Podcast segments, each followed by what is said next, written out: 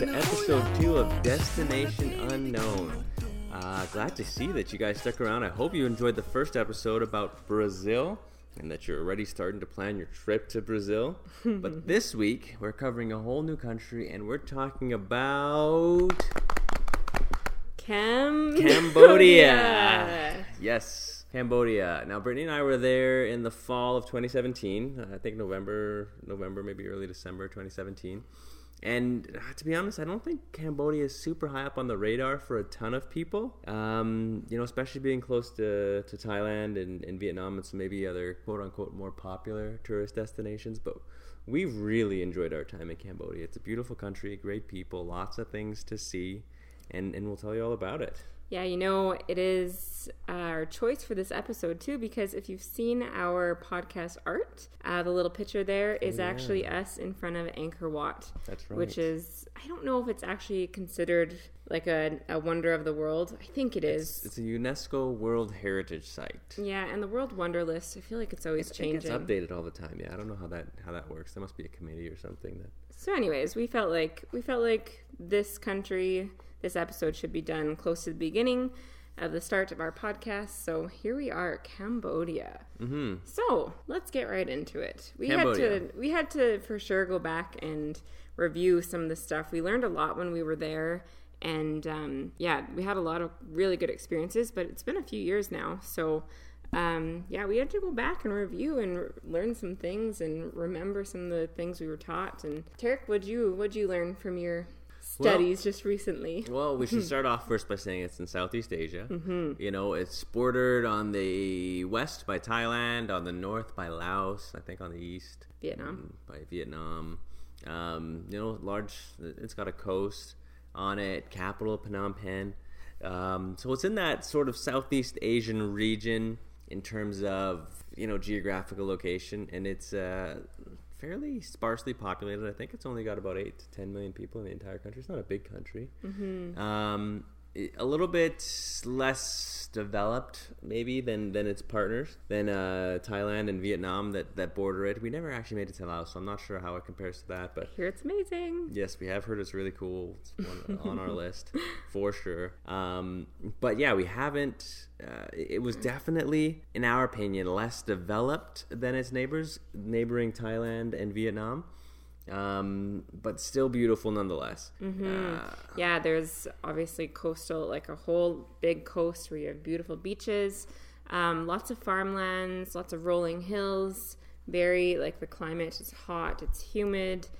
Very similar, obviously, if you've been to Thailand, lots of people have um, to that sort of climate, um, and probably geography as well is very similar. Yeah, similar similar flora and fauna for sure to Thailand or Vietnam, um, because of how close it is to them, right? So, I mean, the big thing too. A lot of people have maybe seen some of the the movie The Killing Fields. I believe there's a movie called The Killing Fields. Yeah, so before we just get into that, like the reason why um, Cambodia, we really, really noticed when we were in Asia, we did kind of a three country tour. We, we were in Thailand, we were in Cambodia, and we, then we went to Vietnam.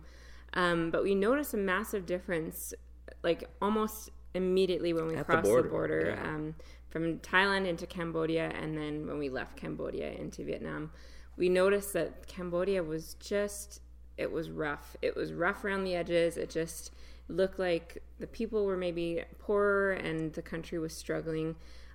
For sure, up and coming, but just struggling compared to the countries surrounding it. And from what we've learned, that is very much um, due to a massive civil war and killing of a large uh, population of Cambodian people back in the 70s. It was a horrible, horrible time. Um, the Khmer Rouge, it was called, the Communist Communist Party, right? Am I saying this Mm-hmm. yeah, right? Yeah, yeah, yeah. um, came into power and essentially wanted um, a communist kind of agrarian state.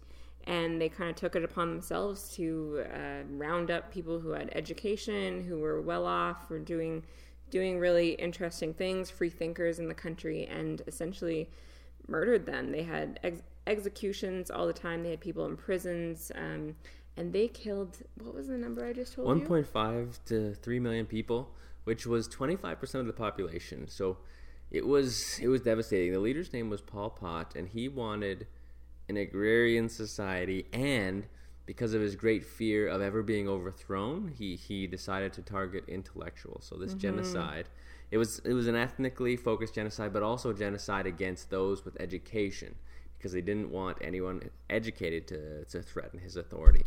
And so the country lost all of its doctors, all of its nurses, all of its lawyers, all of its scientists, all of its teachers. researchers, teachers, anybody with education was killed off and then after the regime was ousted, the country had to start over with, with a society that was not educated, was not prepared for the future. And so mm-hmm. you see the effects of that for sure, especially compared to Thailand, especially compared to Vietnam, which have had their fair share of struggles as well, but definitely are much more um, further ahead economically than Cambodia. Yeah. And, and that's cited as a reason for it. Yeah, really, truly. How can you how can a country move forward when that many people are wiped out and then Absolutely. what's left is farmers and young kids and people that just have to rebuild this country.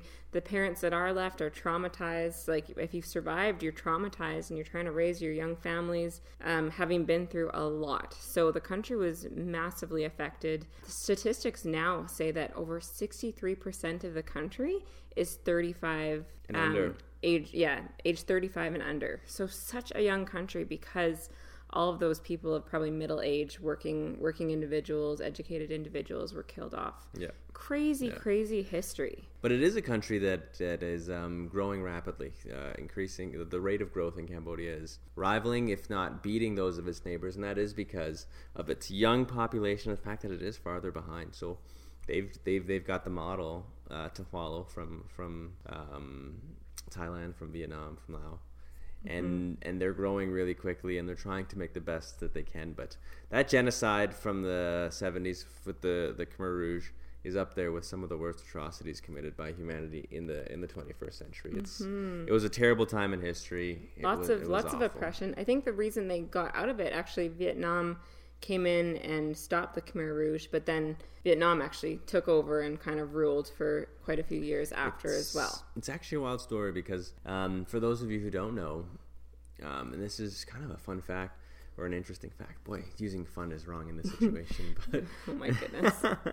um, Vietnam at the time that took over was the North Vietnamese communists. They took over and they they ousted Pol Pot and his genocidal regime in North Vietnam, and it was the American-backed West that supported Pol Pot and said he is the rightful leader oh, wow. of Cambodia in the post world in the post Civil War era, um, and and that was obviously because of the United States' um, failure in the Vietnam War to oust the North Vietnamese, and they just refused to support them in anything they did, and the United Nations even didn't support um, the ousting of Pol Pot, and they supported that that government in the years as as sort of a de facto but um, ousted government of Cambodia. And so, you know, I you don't hear about stuff like that because certainly looking back, that was the wrong decision, and they're very embarrassed because you don't support genocidal leaders like Pol Pot, but they were more interested in not supporting anything the North Vietnamese were doing. Yeah, it was At kind rate, of a lose lose situation for yes, them. But uh, to have the Americans support a genocidal maniac like Pol, Pol Pot, who was a communist as well, just not communist friends with the North Vietnamese. Oh my goodness. that is that's crazy. Yeah, it is. When we were there, I remember. I mean, it's it's kind of like when you go. I've never been to, um, you know, like the um, the Holocaust memorials. I've never been to Europe. I've never been to um, any of those, but we went to some of the memorials in Cambodia. Um, one was called the Killing Field, uh, where they actually tortured people and disposed of their bodies. And to be there, it was just this this thing where you just felt like you had to go, you had to pay your respects, mm-hmm. but it mm-hmm. was just so heavy. I've never I've never been in a place that the air and like the the atmosphere just felt evil. Like you could just tell what had happened in that place and it was yeah we spent a day i think it was close to phnom penh yeah it's it's just mm. outside the city i believe yeah mm-hmm. we spent a day there and it was it was rough it was but you felt like it needed to be done because it was such a massive part of their history so to go and to be there in that raw area and you know when we were there, we actually heard that a lot of the government that's in place right now actually has ties to that um, That regime, That yeah. regime, and so they actually wanted to get rid of the all of the memorials, all of the history that kind of um, shows people what actually happened there. They wanted to just wipe it out and put it in, Not like turn it back it into farm field, but. Yeah.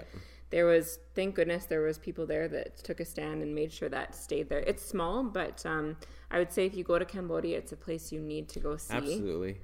um, but just know that it's it's heavy. It was it was a long, it was a really emotional day. You can actually see like, oh, they there's like a, a little walkway through Yeah. the And gravel. you can You see can human teeth, and bones you know, and bones. Not it's- it's very raw. fragments, but very very and I mean, raw. I think at the very least, um, you know, as North Americans, as North Americans living in the 21st century, have been born in the late 20th century, we haven't. We've been fortunate to not experience the the ravages of war and what it and what it um, can do to to a people, and and the very least, we can just show respect Mm-hmm. and say we see what happened here, and we we see what was done here, just so that Yeah. we can avoid repeating this in the future. Absolutely, and you know it wasn't that long ago, like It wasn't. 1975. It really wasn't. truly was that's that's recent history so yeah that's a sorry to start out this podcast with, with such sadness but But it's a country that's very, very deep because I know we've led off with with this devastating story, with this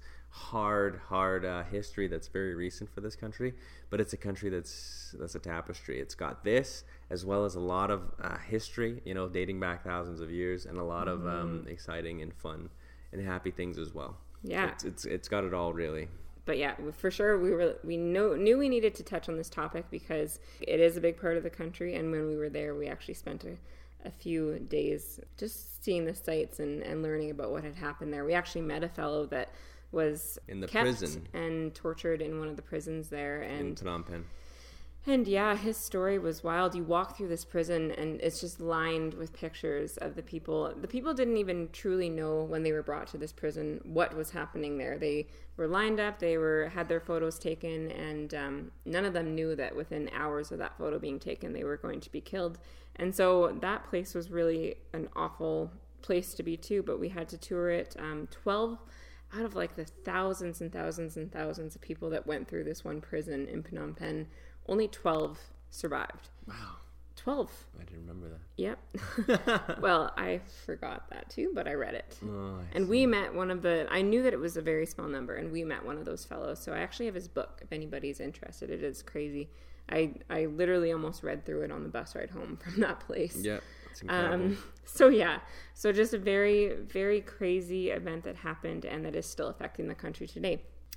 Let's talk a little bit about the religion. Do you, or like in the way, the culture, the way the people are. Um, Sure. Buddhist, right? Yeah, it's primarily Buddhist. I think up, upwards of 90, 95%. Yeah. Um, a lot of, not a lot actually, a good number of Buddhist temples And it's and, and called, history there. and it's called Theravada Buddhism. Okay. So it's one of two um, Buddha Buddhisms. I guess is that how you say the plural word? Probably just uh, denominations. I don't know. Yeah. That's the term I'm, I'm comfortable with. Buddhisms. that sounds not right. Yeah. Um, but yeah, it's mainly practiced in Sri Lanka, Burma, Thailand, Cambodia, and Laos. So, and they they would say that it's kind of um, the the older of the two forms of Buddhism, and it's more original to um, Buddha's teachings, I guess, from long, long ago. So, to me, like I remember Cambodian people being very gentle, being very kind, um, just never really felt unsafe. Soft spoken yeah. and very, yeah, yeah. Um, oh, what is the word I'm thinking of? You know, not not loud or yeah, or out there. You know, very, Yeah. yeah. yeah, quieter people, maybe reserved a little Yes, bit. reserved. That's the word. You know, Yeah. not necessarily shy, but just not like overly, you Mm-hmm. know. And so, yeah, very. Their religion is very important to them. I think, like ninety percent of the country. That's wild. Yeah, yeah, it's very. It's just ingrained to the culture. I think. Yeah, they're the people are ca- called Khmer Khmer people, Yes. um, which is just like an ethnic people group. I think. Yeah. Um, so it's just it could be yeah Cambodians are Khmer people. Um, we just yeah we really enjoyed the people. They were great. We had no no bad run-ins. We were everybody was so hospitable, um, just really really lovely people. I think actually before we went to Cambodia, we were just trying to learn as much as we could, and there was some there was a Cambodian mission group at our church, Mm, and we had that's right too. yeah, we had some of the boys Right before we left, it was very good timing. it was That's perfect right. timing, and that's why we wanted we wanted to learn more about Cambodia, and there was a chance to host some of the the kids. There was like a big choir or dance group. Well, that's the thing that was interesting. Speaking of culture of Cambodia, there was a dance group that was making a tour across North America, or at least across Canada, and and they were doing some of these Cambodian dances, you know, and so very beautiful dances, you know, a lot of um, like slower movements. yeah, with kinda. the hands spinning and the footwork and stuff. It's hard to describe. Yeah. Um, but you know, uh, yeah, very rich culture, very old culture compared to Canada, especially going back at least a thousand, two thousand years, and, and you know they're they're aware of, of the way things were back then, and so very cool. I remember going back to the story of us having these boys over at our house. So, so me and Tarek, we live in this like four level split sort of thing, and these poor Cambodian boys. I think we hosted like Four, four and then one of their leaders. Yeah, four of them and one of their leaders um, for the night. They just needed a place to sleep. And so I think it was like October or maybe even early November. We were just going to go on our trip in a few weeks. And our spare room is in the basement. And so that's where we put them. But man, our house just has different temperatures depending on what level you're on. So these poor boys, like I thought our house was pretty warm. I thought like the room was decent, but they were freezing their little butts off. They had to, I think, I had to bring down just piles and piles of blankets, and I couldn't keep it warm enough for them. They're just used to like probably sleeping in 35 humidity, Yeah, 35 yeah. degrees. They were so cold. And then my favorite part about the story about these boys being with us is we kind of were trying to figure out what to serve them for breakfast in the morning and both of us had to go to work so we we knew that it wouldn't just be like rice krispies like they, they weren't just going to have cereal they could but it didn't seem likely That's not what they would normally eat. so we asked them like, "What do you guys eat?" And they wouldn't. The boys wouldn't really tell us what the leader did. He said, "Oh yeah, just you know rice and I don't know what else. Yeah, was rice and something. Rice and eggs. Think- rice and eggs." And so like fried still. fried eggs, and we were like, "Okay, well we can do that." And Tarek got up in the morning and made the biggest A vat, like a vat, a cauldron of rice. I don't think he understood like rice portions, and it was Well, you know what? I this was intentional. it was like we said, um, the Cambodians very reserved, very quiet. So if there is not enough food, they're just gonna say, "Oh, I'm full," and they're not gonna say, "I'm still hungry." I was like, you know what? I'll do. I'll make a ton of food, so that it's clear that they have to eat more. Otherwise, it will be a burden to me. Yeah, you did say that, didn't Yes, you? I was like, there will they will never ask for more food. They will never. They'll know there's more than enough. Yes, and we threw out a lot of rice. Like it was to the point where like so much if rice. I made a dish or like meat or curry or anything to go with that rice for the next like five days, we still would have had leftovers. so much rice. it was so funny. I still can't get over how much rice he made. Yeah, I made so much. Anyways, we tried. We tried very hard, and I think they had a good time. I think but, they did too. I think they did too. But that's the thing with those with those boys and maybe Cambodians and Cambodians in general. They yeah they are more reserved, and so it is kind of hard to tell exactly what they want, and so you just kind of have to go yeah, with it. and I mean, you know, ended up they didn't want that much rice. So, at any rate, um, but yeah, let's get to one of my favorite highlights of Cambodia, and that was Angkor Wat. So we Oh, mentioned yes. that briefly before. Angkor Wat is this um, temple built uh, 12th century? 12th century temple built a number of years ago, and what it, what's left of it, I should say, or the the main temple complex that that everyone goes to see that is a UNESCO World Heritage Site, is the remains of a large city, a large Angkor. The, the Angkor Wat complex I think was I the former capital of the Oh. of the Khmer Empire, and it represented, you know, like at the height of the empire, you know, it was the center of a large city that was spread out. They had irrigation. They had they had uh, fancy, you know, Walkways? things. Yeah, walkways and like um, duct work and stuff for, for, for moving water and stuff. And it was it was quite the civilization at, at its height. And and you've got to see these ruins. It's incredible. I read that a- a couple facts about Angkor Wat is that I think it's over 500 acres. Hmm It's like huge. massive. So people like in the in the photo of us of our kind of our art for our podcast there, that is kind of like the um Quintessential Angkor Yeah. Wat shot. Everybody's got everybody that wants that picture with kind of those three um main temple spire temple type things. yeah, Yeah. I don't even know what you call them, but that's the picture everybody wants. But it goes on for 500 acres. Like It's it is massive, and it's kind of in the jungle too, like right outside the ruins. Like it is, it's beautiful jungle. The other thing I learned about it, it was a Hindu. It started out. It was built as a Hindu temple for the god Vishnu, and then um, in the late 20, or 12th century, it actually turned into a temple for Buddhists. Buddhists. Oh, cool. and when we were there a couple years ago, there was actually there was it's still being used. Like it never actually. Now it's being used by the Christians. No, I'm just kidding. I'm just playing. You should have seen my look. I was like, "What? I didn't read that." no, it's never actually. it's never actually been vacant either. Like the, throughout all these years, it's been used by somebody or something. Um, and then right now, obviously, it's a massive tourist site, but there was still monks. Like there's still people practicing Mm-hmm. Buddhism in there. There's lots of monkeys running yeah, around. it's, it's like a weird mixture of like clearly there was a civilization here that was using this building, but there's still just wild animals here. I do remember an interaction we had with the monkey because the tourists like to feed the monkeys. They're very brave. they scare me.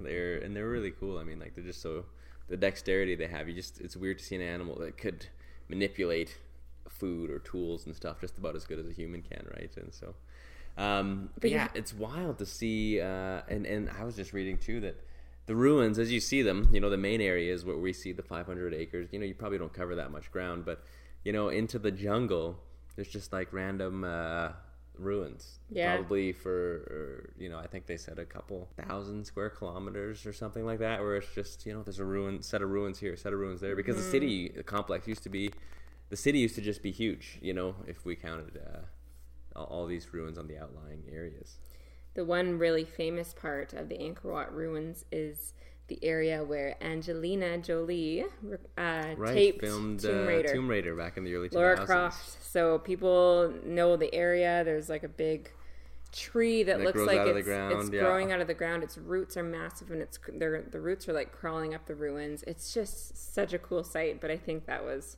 one of the main it was spots where they filmed. for that yeah for yeah, sure it for was sure. it was hard in there as well. There was a lot of tourists, there was and they were pushy, man. You And had I- to be and that's just the way it goes game. with these these sites you know it's always going to be that way i mean obviously there's high season and low season but even in low season there's going to be a ton of people I know, there's never not a lot of people I know. It's Um, so hard. It is tough. But our recommendation.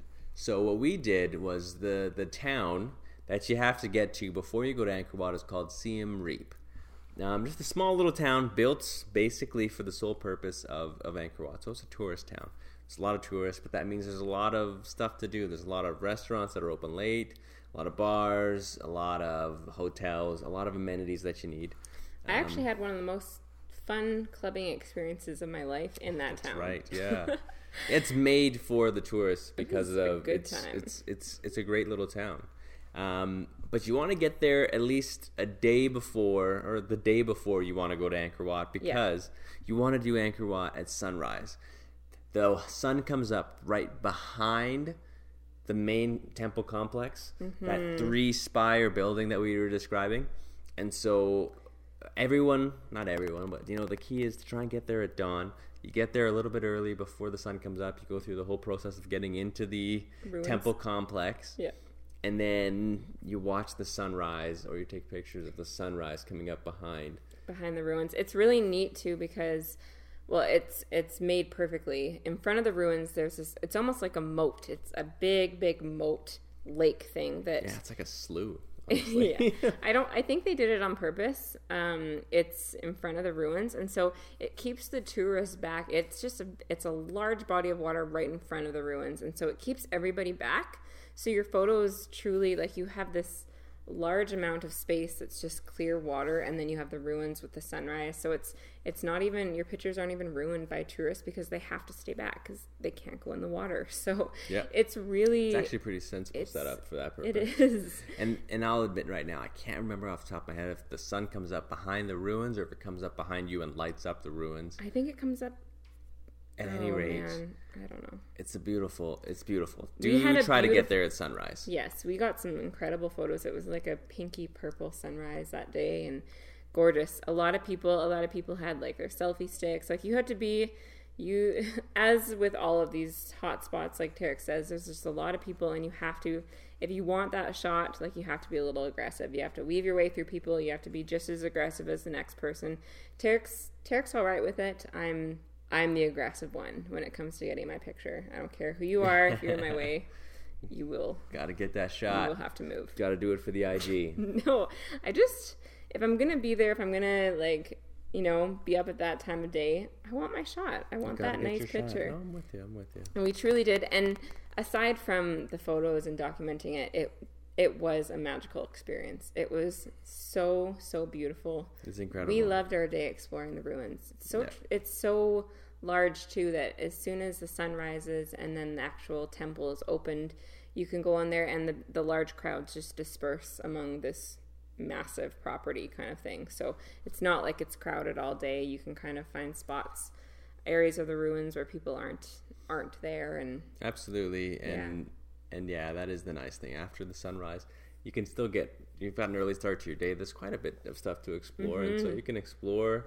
around, and then when you're done, you can get out of there fairly, early if you want still to. So and there's lots of old carvings, like lots of really interesting. it's interesting really cool. It's really cool. interesting I would things. recommend getting a guide if at all possible to just Yes. explain some of this stuff Yes. in English, you know, and, and it is fun to learn a little bit about the history. For Yeah, sure. we didn't really have a guide, right? No, I don't think we did. We went with a tour group, and our guide, it was it was um you know we were with a larger group, and so we did. I don't know. He was kind of a guide for the whole group, but to be honest, I think he was you know it was tough to split him up between so many people, and I don't think he was his specialty was necessarily Angkor Wat so much as just general Cambodian knowledge, right? So, Right, right. yeah. So it would be interesting to learn more because there was a lot of carvings, a lot of history actually on the ruins and in the temples, and yeah, very, very neat. You could definitely spend a whole day. There's places to eat there. There is um, lots of different ways to get around. You can walk. You can play, take tuk tuks. You can, you can do whatever all day there. but yeah, like great. Tarek said, definitely get a hotel in Siem Reap the day before so you can get to the ruins for sunrise. I don't know cool. what sunset's like. Yeah, I have no clue. We didn't Probably- make it. We, we left before sunset, that's not. for sure.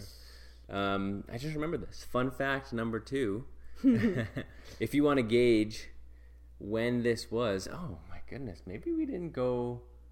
I, re- I remember this now. Maybe we didn't. We went to Cambodia in 2016. That's what I was thinking. I, yeah, I it was, wasn't 2017. I apologize. I said 2017. That was my fault because I remember 100% us getting back from Cam the the the ruins. the ruins Temple. back to our hotel and saying to our front desk person, "Hey, who won the American election?" And it was a race between Hillary Clinton and Donald Trump, and he said, "Oh, Donald, Donald Trump, Trump, won. And we said, "No way! I don't believe you." I And started said, laughing. No, no way! I, I'm being serious. Donald Trump won. Then he and pulled so out his we phone. knew, yeah, we knew it was. It's it's obviously in November, and it was obviously 2016, not 2017, because that was the, the day we were at Cambodia's Angkor Wat was the day that Donald Trump won the American election. Yep. he had won it that day, and it's true. It's coming back to me now. That's Yeah. right too. And we were like, "What, boy?" yeah, And and so we were we were wild. traveling with a group of like there was lots of A lot of British people, some Australians, not Yeah. many American. I don't think any Americans. To be No. honest, no, yeah. But So we were the closest to uh, Americans. So Yeah. the the guy at the hotel desk thought he would tell us and liked the look on our faces. yes, it was funny. We were quite shocked. funny. Anyways, we won't get too political with Ah, that. That is sure, not what sure. this is about. At any rate, um, the next city we went to was Phnom Penh, and we mentioned that already. Uh, the center of political power, a lot of culture there. There's pa- palaces to see, the killing fields, and the history about uh, you know the the civil war and the, the Khmer Rouge regime. Um, and we've talked about that already. Yeah, fun fact about Phnom Penh. Mm-hmm. Uh, there's about 1.5 million people in the city and 1.3 motorbikes Mopeds. or mopeds. yeah, it's a wild city. Don't don't try to drive there. Oh my goodness. Well, you could. You We- could. You could. Don't don't tell people not to. I'm I, sure I'll be could. honest. If you're traveling, especially from We had Canada, Friends, we had friends that did it in Bangkok. and that's true. We had did, did our friends. I, I honestly will tell you though, for the price it costs to get a tuk tuk, or even a taxi, if you're not super thrilled on the tuk tuk. She had a tuk tuk, um, like a tricycle with a you know cab on it, basically. Um, just do that. I don't know why you would drive. It just you know Because it's the experience, Terry. Yes, yeah, fair enough. I'm not a fan.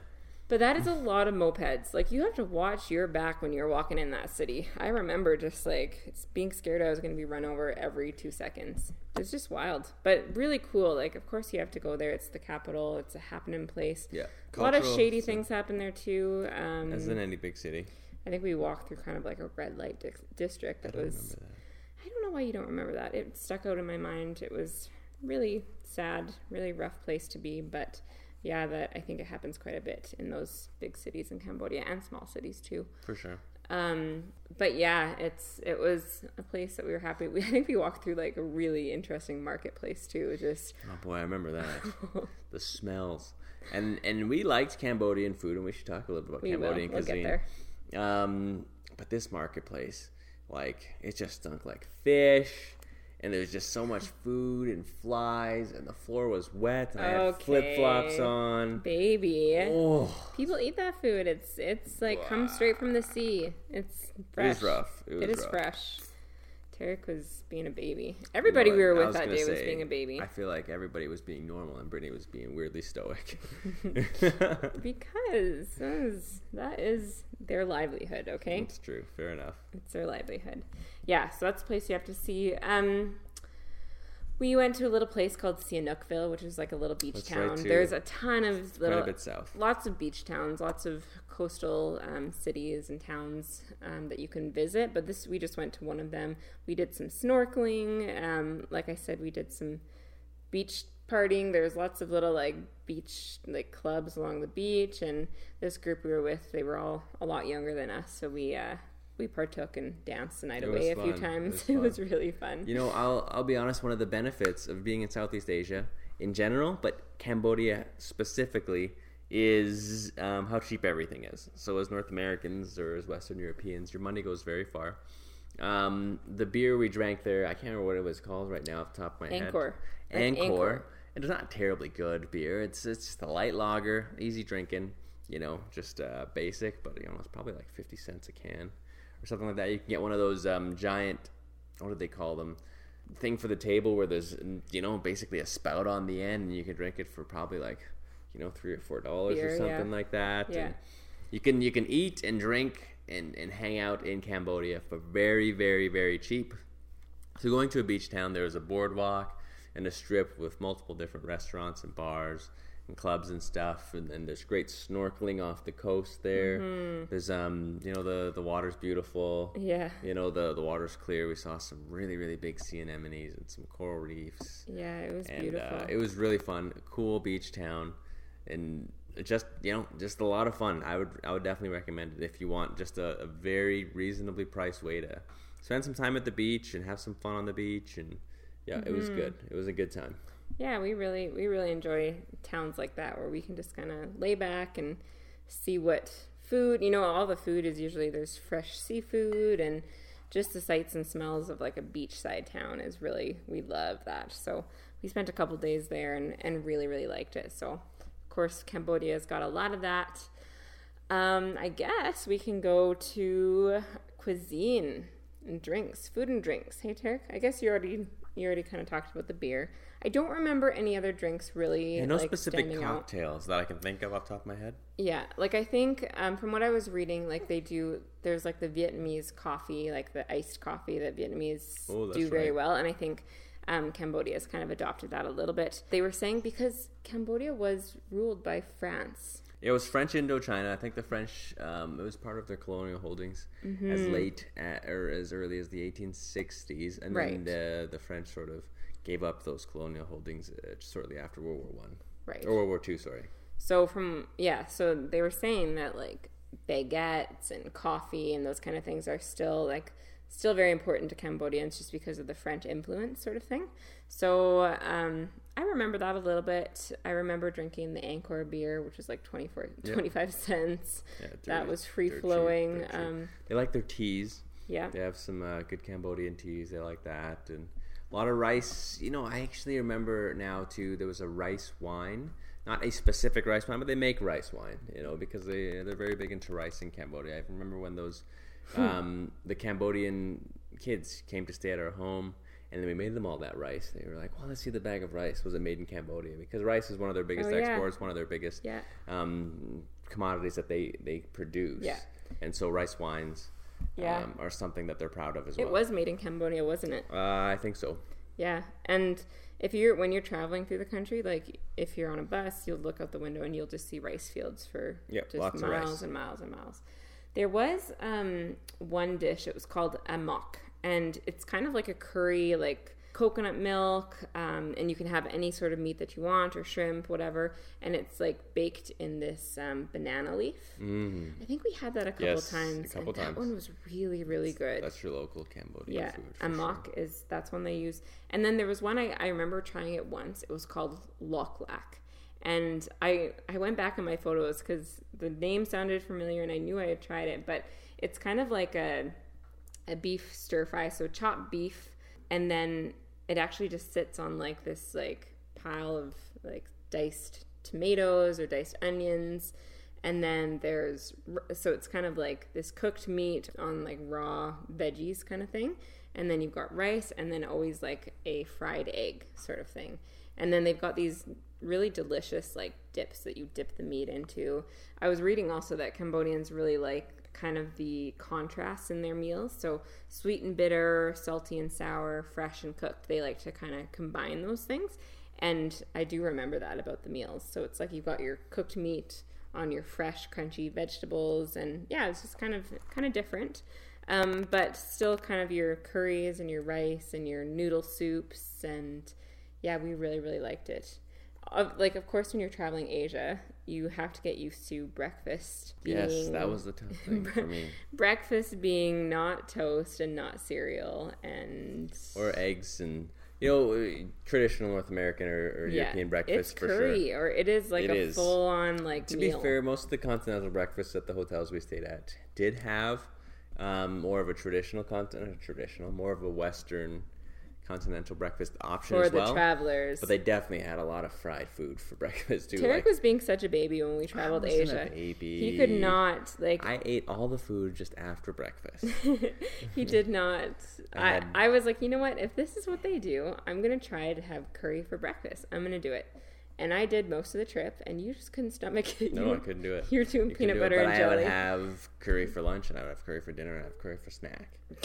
but breakfast needs to be breakfast, and that's actually it's funny you say that because that was the trip I learned that as much as I feel like I'm a pretty pretty chill person, I'll eat whatever is popular in whatever region I'm in.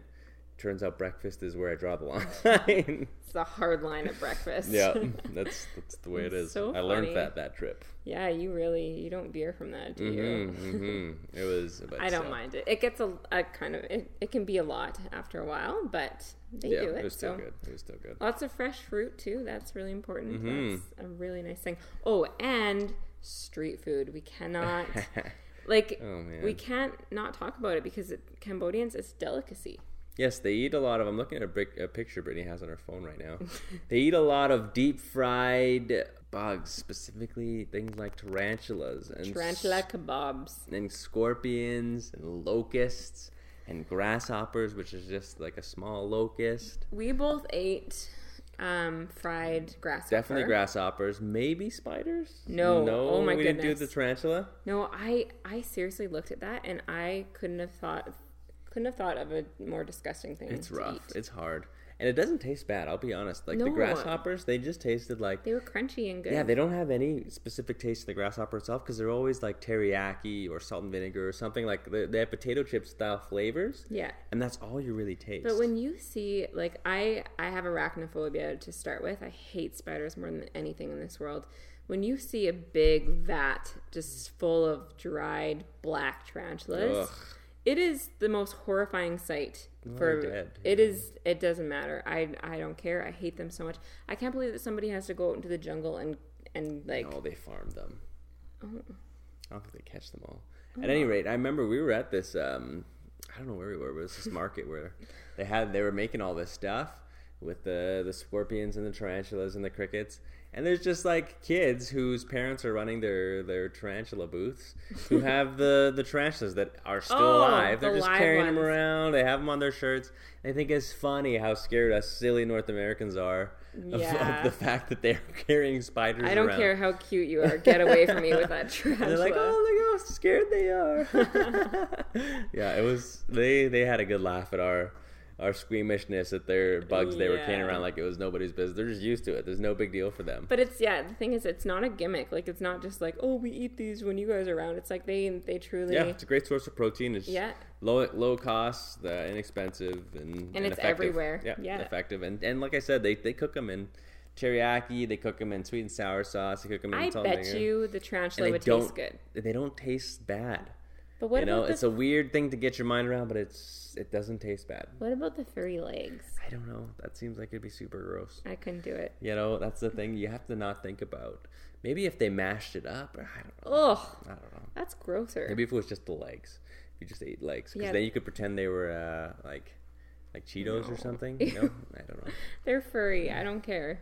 Tarantulas have furry legs. At any rate, you got to try it though. Try Yes. try some of the bugs. Yeah, When in Rome, try some of the bugs. try some of the bugs. You gotta do it. It's funny. Uh, uh, KFC has like seven restaurants in all of Cambodia, and they do very, very, very poorly. Like they lose a shit ton of money every year because Cambodians just don't like Western food, really. I guess. And McDonald's, they're in a lot of developing countries. McDonald's won't even touch Cambodia. They won't go there. Interesting Yeah.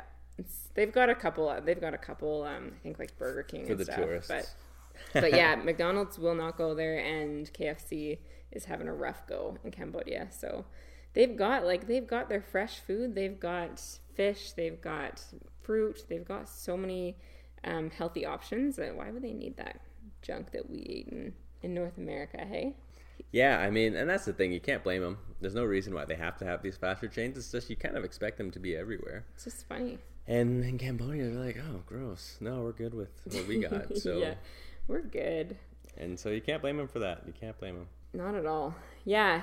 So, is there anything else that we didn't touch on? Of course, we're doing the highlights, right here. Yeah, absolutely. And and you know what we always say, and we should almost make this a universal disclaimer of our podcast is we only saw the places that we saw, and there's probably and there's a lot more to each each country than what we experienced. So feel free to do a little bit more research. But you know what, we would definitely recommend Cambodia. I think I think Cambodia just doesn't get enough hype. That's why we wanted to to talk about it because it's just shoved in there beside two or three, I guess Vietnam and Thailand are hotspots for tourists. Um, it just it doesn't get talked about a lot, and it is a really really interesting and exciting country that I, ha- I think has a lot of potential. I think so too. I mean, it's growing really quickly, Mm-hmm. um, and it's just you know if you're thinking about going somewhere and you're like, well, I'm going to be in that region anyways, hit up Cambodia. Go Cambodia. to Cambodia. I would Go definitely recommend it for sure. Um, Make sure you go to Angkor Wat. You have to. yeah, It- for sure. You got to go it. to Angkor Wat. I think like over a million tourists go to Angkor Wat every Yeah, year now. it's So it's bringing in a lot of popular. tourism Mhm. for them, which is great. Yeah, yeah, it's a World Heritage Site, so Yeah. Really awesome country. We did not, like always, did not have enough time there. yes, Just hit up a few spots in our short little two and a half week vacation a few years ago. But it is a place that, um, yeah, it was worth it. We were so happy we went, and hopefully we can go back one day. Right? Absolutely, I agree. It was I really great. need to try that tarantula. Yeah, there you go. We got to eat some tarantula. great country. Go visit it if you have been there or if you are from there. Let us know. Hit us up. You Yeah. can see our Instagram. You can see our email address in the episode description. Yeah. We'd love to hear from you. We'd Tell love us to about hear what your you think. experience. And we'll read uh, your emails online if you want, or on the podcast, I should say. and uh, yeah, I think that's it for this week. awesome. Catch you next time. Talk to you guys later. Bye.